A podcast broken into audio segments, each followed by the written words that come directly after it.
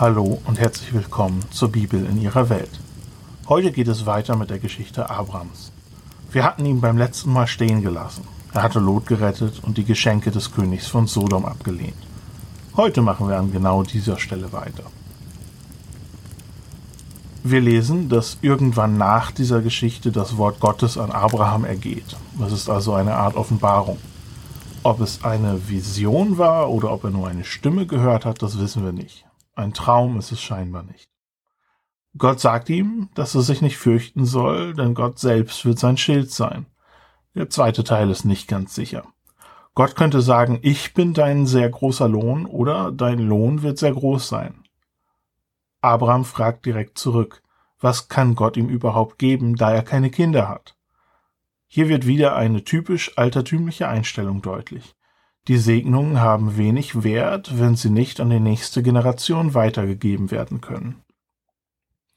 Ich plane für nächstes Mal übrigens einen Blick in die Umwelt der Bibel. Da werden wir uns dann mal die Unterwelt, das Leben nach dem Tod anschauen und wir werden sehen, warum Kinder so sehr wichtig sind.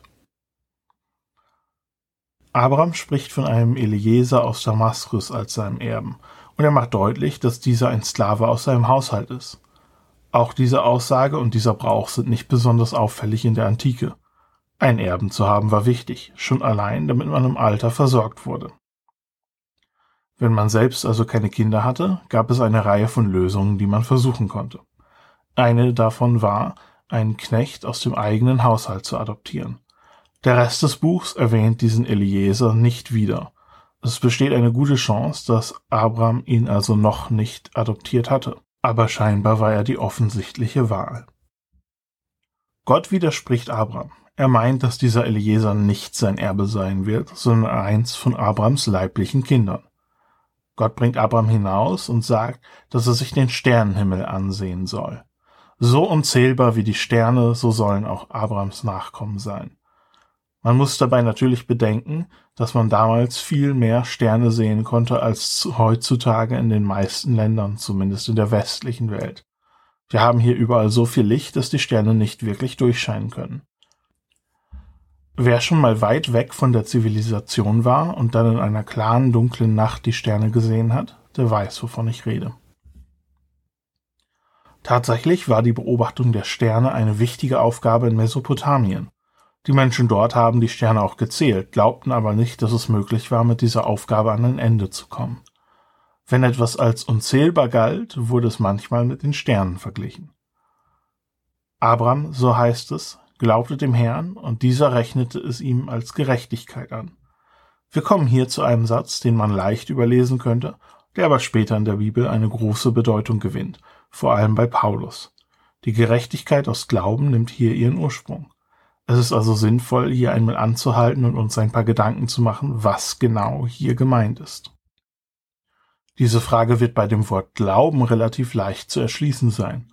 Gott verspricht hier Unglaubliches. Dieses Versprechen von Land und Nachkommen, aus denen ein riesiges Volk werden soll, wäre schon ungeheuerlich, selbst wenn Abraham bereits eine Familie gehabt hätte. So wie es jetzt steht, ist es einfach unvorstellbar.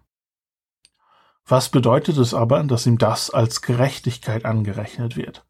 Hier ist es sehr leicht, unsere Denkweise in die Bibel hineinzulesen. Inzwischen ist die Idee von einem moralischen Gesetz aufgekommen, das unabhängig von unserem Denken irgendwo festgeschrieben ist. Vielleicht geht es von Gott aus, vielleicht kann man es durch Vernunft erschließen. Und die Idee in der Bibel scheint zu sein, dass jeder Mensch an diesem Gesetz gemessen wird. Christliche Theologie hat festgehalten, dass niemand dieses Gesetz erfüllen kann. Jeder scheitert daran. Es ist das Erlösungswerk Jesu, das uns rettet, wenn wir nur an ihn glauben. Und diese Gerechtigkeit aus Glauben hat auch Abraham hier schon entdeckt. Er könnte selbstverständlich nicht an Jesus glauben, aber sein generelles Vertrauen in Gott reicht in diesem Fall auch. Die Frage ist, ob das das Verständnis hier gewesen sein könnte. Und ich muss ganz ehrlich sagen, ich denke, das ist unwahrscheinlich. Das Problem ist, dass man nichts findet, wenn man sich in der Bronzezeit in dieser Region auf die Suche macht nach einem unabhängigen moralischen Gesetz, das einfach irgendwo rumschwebt. Das kommt frühestens mit den Griechen auf den Tisch. Wir hatten dieses Thema bereits einmal angesprochen in der Folge 2.1, dem Gebet an alle Götter. Einen einheitlichen, unabhängigen Maßstab gab es damals nicht. Wir müssen uns also nach einer Alternative umschauen. Und zum Glück bietet sich auch eine an, die in der antiken Welt viel mehr Sinn gemacht hätte. Gott hatte schon von Anfang an darüber gesprochen, dass er einen Bund mit Abraham aufrichten will. Und wir erinnern uns auch an das, was wir bei Noah besprochen hatten.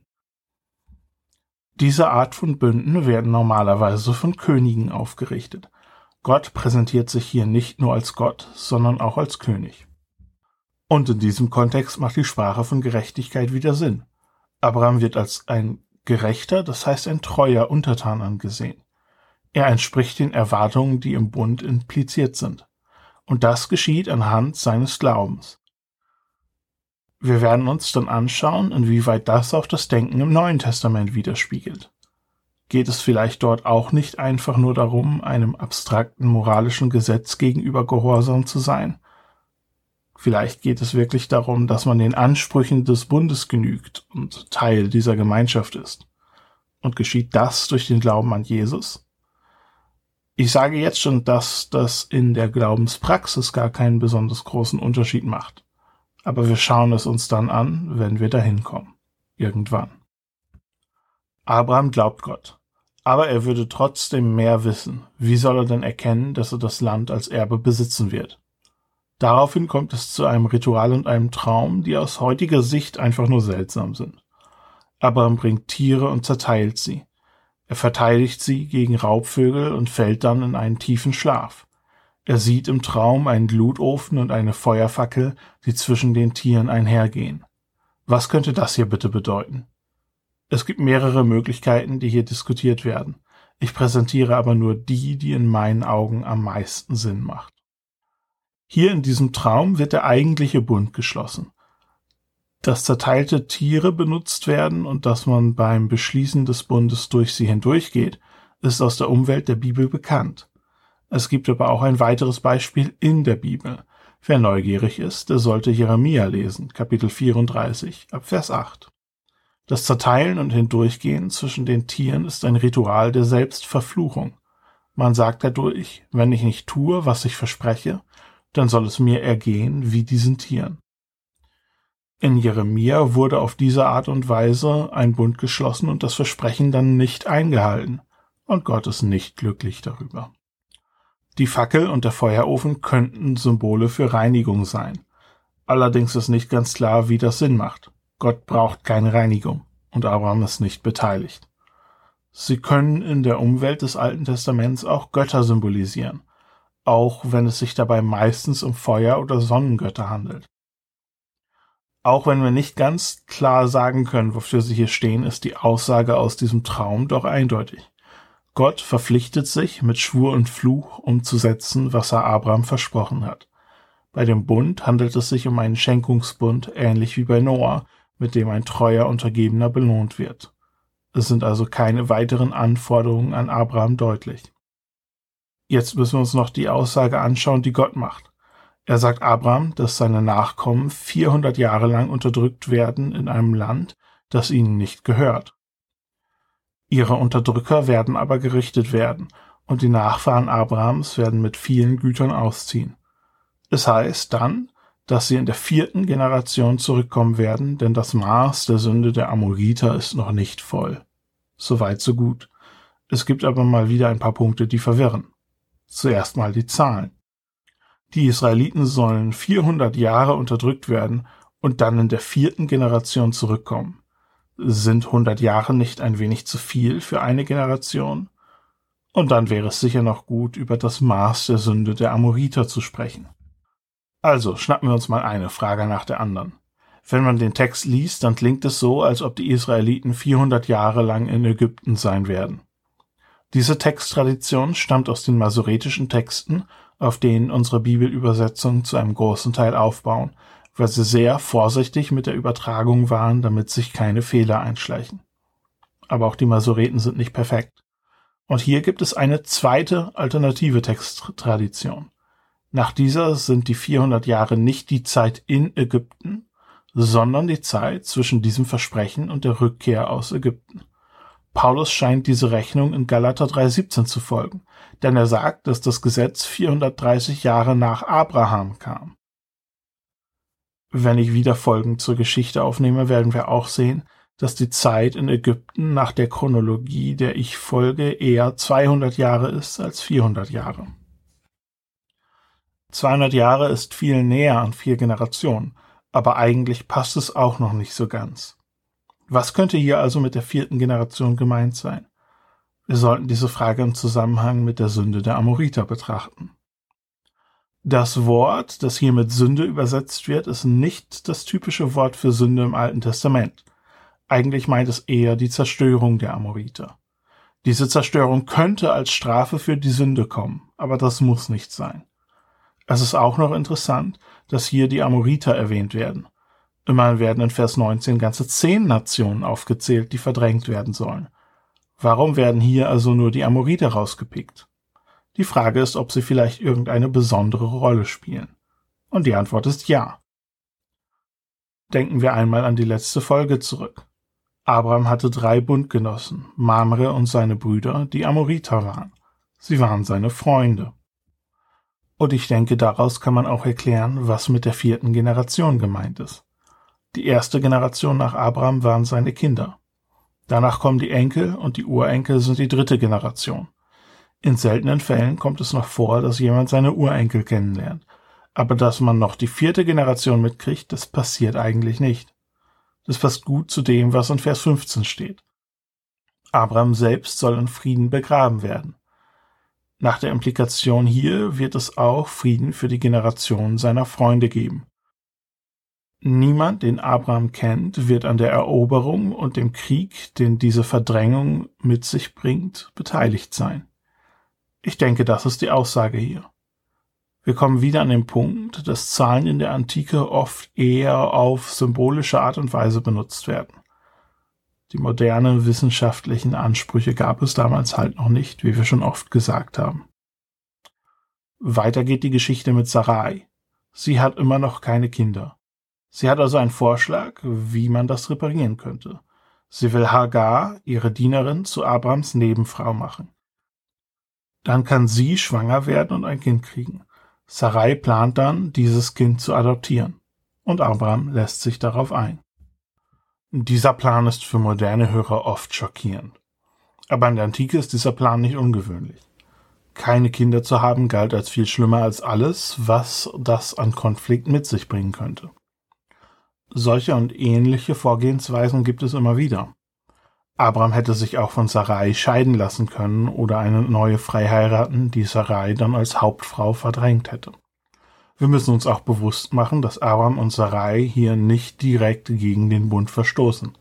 Das Versprechen wurde an Abraham gemacht. Von Sarai war bisher noch keine Rede. Sie scheinen aber schon zu denken, dass sie Gott ein wenig nachhelfen müssen. Abraham nimmt Hagar also zur Nebenfrau und sie wird schwanger. Sie verachtet Sarai dann und die wiederum beschwert sich bei Abraham. Hagai ist Abrams Nebenfrau. Sie ist aber gleichzeitig immer noch Sarais Sklavin und Abraham macht deutlich, dass er sich aus dieser Geschichte heraushalten wird. Sarai kann mit Hagar machen, was sie will. Es ist nicht so ganz das ideale Familienmodell, wie man sieht. Interessant ist, dass die Bibel niemals verbietet, dass ein Mann mehrere Frauen heiratet. Es wird in der Bibel aber auch nicht ein einziges Mal positiv dargestellt. Es führt immer nur zu Ärger. Sarai misshandelt sie so sehr, dass sie flieht. Das wäre für jeden Sklaven sehr gefährlich gewesen, für eine schwangere Sklavin erst recht. Hagars Behandlung muss also wirklich schlimm gewesen sein. Ein Engel Gottes findet sie bei einem Brunnen und fordert sie auf, zu ihrer Herrin zurückzukehren. Er verspricht ihr, dass sie einen Sohn bekommen wird und gibt ihr schon einen Namen für diesen Sohn, Ismael. Es wird prophezeit, dass er ein wilder Mann wird, der in Konflikt mit allen ist. Hagar kehrt zurück und wird dort sicher nicht besser behandelt. Aber ihr Sohn wird geboren und Abraham gibt ihm wirklich den Namen Ismael. In Kapitel 17 geht es weiter. Das Thema wird wieder aufgegriffen. Seit Ismaels Geburt sind jetzt 13 Jahre ins Land gegangen. Jetzt erscheint Gott Abraham und er wiederholt sein Versprechen, sowohl die Nachfahren als auch das Land. Viele Ausleger sehen hierin einen Widerspruch. Gott hat immerhin den Bund mit Abraham schon geschlossen. Warum passiert das hier nochmal? Es ist aber auch einiges anders. In Kapitel 15 steht das Land im Vordergrund.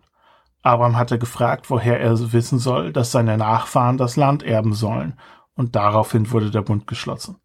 Die Nachfahren waren damals noch nicht so dringlich, vielleicht gerade weil Abraham und Sarai noch einen Plan B hatten. Hier geht es jetzt vor allem um die Nachfahren. Auch neu ist, dass Sarai in den Bund mit eingeschlossen wird. Es sind nicht nur Abrahams Nachfahren, sondern auch ihre, die diesen Segen empfangen sollen. Es beginnt damit, dass Gott Abraham einen neuen Namen gibt. Er soll Abraham heißen. In der Antike spiegelt der Name Identität wider.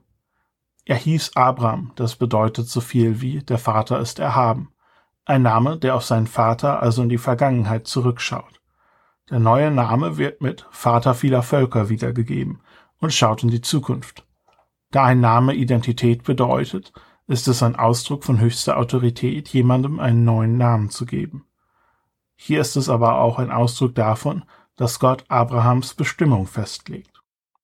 Es erinnert ein wenig an die mesopotamischen Schicksalstafeln, die wir in Enuma Elish schon kennengelernt hatten und über die ich längst schon mal eine Vertiefungsfolge aufnehmen wollte. Das kommt auch noch irgendwann. Danach erhält dieser Bund ein Bundeszeichen, die Beschneidung. Formen der Beschneidung waren in der Antike sehr verbreitet, die Umsetzung war in den Details aber sehr unterschiedlich. Hier werden die Regeln festgesetzt. Alles Männliche soll am achten Tag beschnitten werden. Es ist natürlich interessant, dass nur die Männer dieses Bundeszeichen erhalten. Aber es macht vor dem antiken Hintergrund Sinn. Das Zeichen ist ein Ausdruck von Identität. Aber in der Antike war die Identität abhängig von Familienzugehörigkeit. Und die wurde durch die Männer weitergegeben. Dass ein Bund ein Zeichen bekommt, war in der Antike nicht ungewöhnlich. Es ist eine Erinnerung an diesen Bund und ein Ausdruck der Treue. Wir kennen das heute noch in schwächerer Form mit dem Ehering. Wir messen dem nicht mehr allzu viel Bedeutung zu, aber damals war es sehr wichtig. Stellt euch vor, jeder hier würde auf Eheringe achten. Und wenn jemand einen Ehering abnimmt, dann hat das Bedeutung. Es könnte aussagen, dass die Person die Ehe als beendet betrachtet oder kein Interesse mehr hat, diesem Ehebund, dem Versprechen, das man gegeben hat, treu zu sein. Wenn wir den Ehering so behandeln würden, dann wären wir recht nahe an dem, was Beschneidung im Alten Testament bedeutet. Es ist also kein Wunder, dass Gott unglücklich ist, wenn die Beschneidung nicht durchgeführt wird. Als Minimum ist es ein Zeichen dafür, dass die Israeliten den Bund nicht mehr ernst nehmen. Es könnte aber auch direkt als ein Zeichen für Untreue gewertet werden. Dann bekommt auch Sarai einen neuen Namen. Sie heißt jetzt Sarah. Auch sie soll Nachkommen kriegen und es ist durch ihre Kinder, dass Gott seine Versprechungen erfüllen will. Als Reaktion darauf lacht Abraham bei sich. Er kann sich nicht vorstellen, dass das passiert und bittet nur, dass Gott Ismael segnet. Das soll ihm genug sein. Immer wenn ich das lese, muss ich ein wenig schmunzeln. Das ist aber eigentlich sehr bitter. Immerhin sagt Abraham hier, dass es reicht, wenn Gott das Versprechen gegenüber ihm einhält und das Versprechen gegenüber Sarah ignoriert. Wenn Ismael gesegnet wird, dann werden Abrahams Nachkommen gesegnet sein. Sarai geht dann leer aus. Das scheint Abraham zu reichen. Gott lässt sich aber darauf nicht ein. Er sagt, er wird Ismael segnen und ihn zu einem großen Volk machen, aber der Bund wird mit Isaak aufgerichtet. Das Kapitel endet damit, dass Abraham sich, die Männer in seinem Haushalt und auch seinen Sohn Ismael beschneiden lässt. Und damit endet auch die Folge von heute. Bisher haben wir gesehen, wie Gott verspricht, einen Bund mit Abraham aufzurichten. Das ist hier jetzt passiert. Der Rest von Abrahams Geschichte dreht sich darum, wie Gott seine Versprechen erfüllt. In der nächsten Folge machen wir einen kleinen Zwischenstopp und setzen uns ein wenig mit dem Leben nach dem Tod in der Antike auseinander und schauen uns auch genauer an, warum das Kinderkriegen damals so wichtig war. Aber nach der einen Folge geht es direkt weiter mit der Geschichte Abrahams. Ich bedanke mich mal wieder fürs Zuhören und für jede positive Bewertung oder Weiterempfehlung. Sie helfen sehr. Vielen Dank und bis zum nächsten Mal.